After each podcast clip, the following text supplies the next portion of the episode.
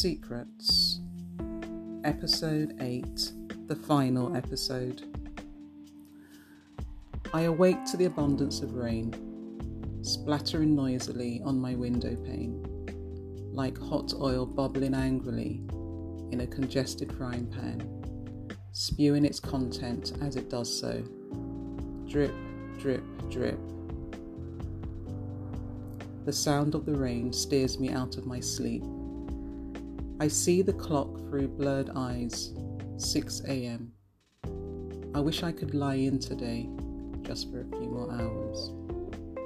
My brain realizes that this would be virtually impossible. I roll over in bed, soaking up my luxurious covers, wanting to stay in bed a little longer.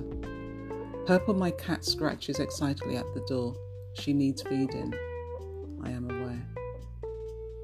Lazily, I poke a toe out from the corner of my duvet cover, gauging the temperature of my room.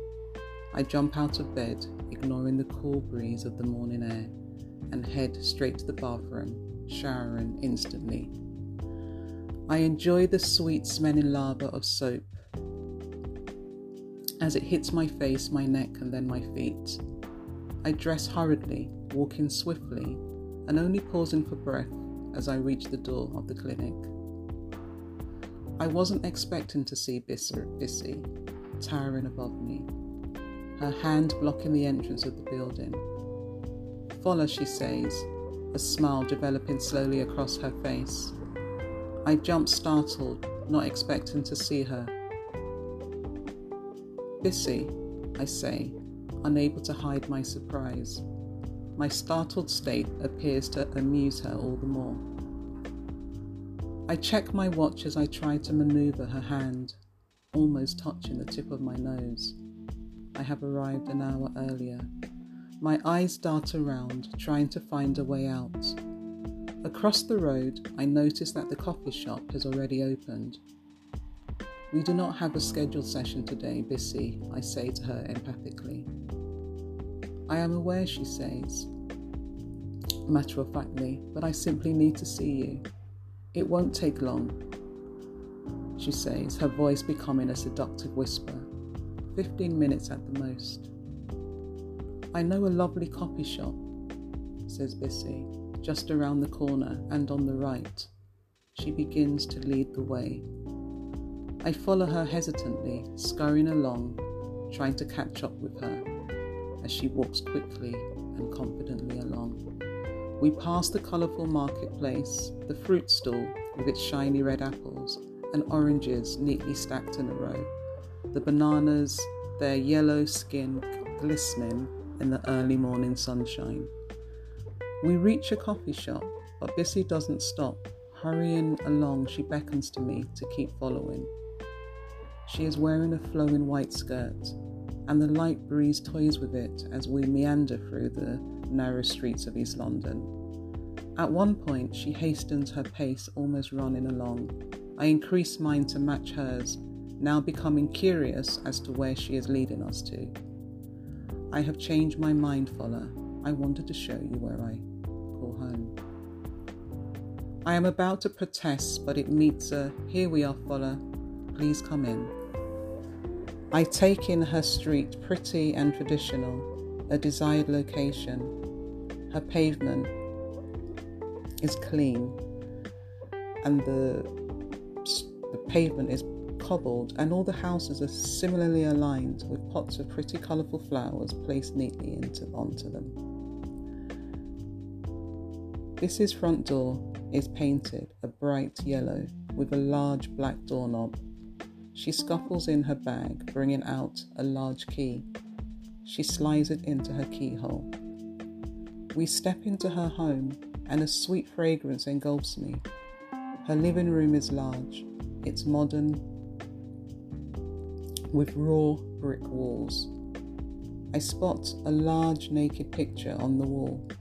I step closer and notice that it is Bissy. I turn away suddenly, and a feeling of shame engulfs me, remembering the encounter in the counselling room. Milk and sugar, Bissy shouts from the kitchen. I do not respond. wondering why I am here. I stand trance like, looking down at the immaculately polished wooden floors. No sugar, thank you, I mutter, almost to myself.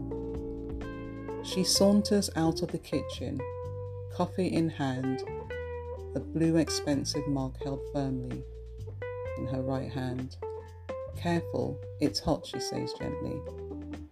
I am again overwhelmed by her beauty and the luxury of her stunning home. I begin to feel a little woozy. I look around the home and see a small two seater settee overlooking her pristine garden. I take a seat. Are you okay, Bitty? Bissy asks me kindly. Yes, I say, not wanting to let her know how uncomfortable I am feeling. I am, I am conscious of being in Bissy's home, my client, and that I shouldn't be here. I feel uncomfortable, but Bissy appears to be very relaxed. I want to show you something, Fola, she says, as she rushes up a flight of stairs. Her legs, like the wind, making a loud noise as she climbs them, two at a time. I am tempted to leave, but fixated, I stay. Fola, she shouts from upstairs. Come on up. I pretend not to hear, trying to make sense of my surroundings, touching the beautiful velvet furnishings, looking at the immaculate decor, the pictures, and taking in the alluring smell, the same smell that lingers in the counseling room when Bissy has left.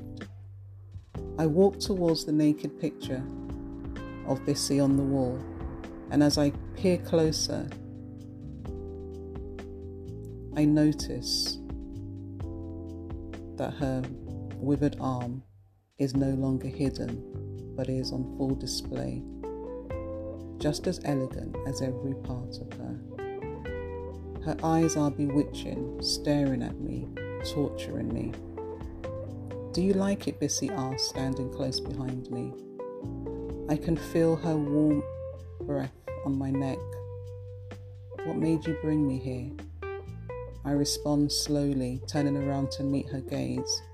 She has changed into a silky nightgown. It's white and clings seductively to her petite body. I wanted to give you this, she says, handing me a very small package. I wanted to hand it to you on my last day of therapy, but I didn't know how to. I sit down, my hands trembling, wondering again why I am here, thinking of the risk and the danger I pose to both myself and Bissy. I sit down and take a long swig of the coffee. I stand up quickly and head to the door. Goodbye, Bissy, I say determin- determinedly. I open the door, hearing her, her say something, but not wanting to turn back. I open it and slam it shut, feeling both anger and relief flood over me. I run down the cobbled streets and do not look back until I reach my practice. I see my supervisor, Uche, waving at me frantically across the street. I rush into her arms and burst into tears.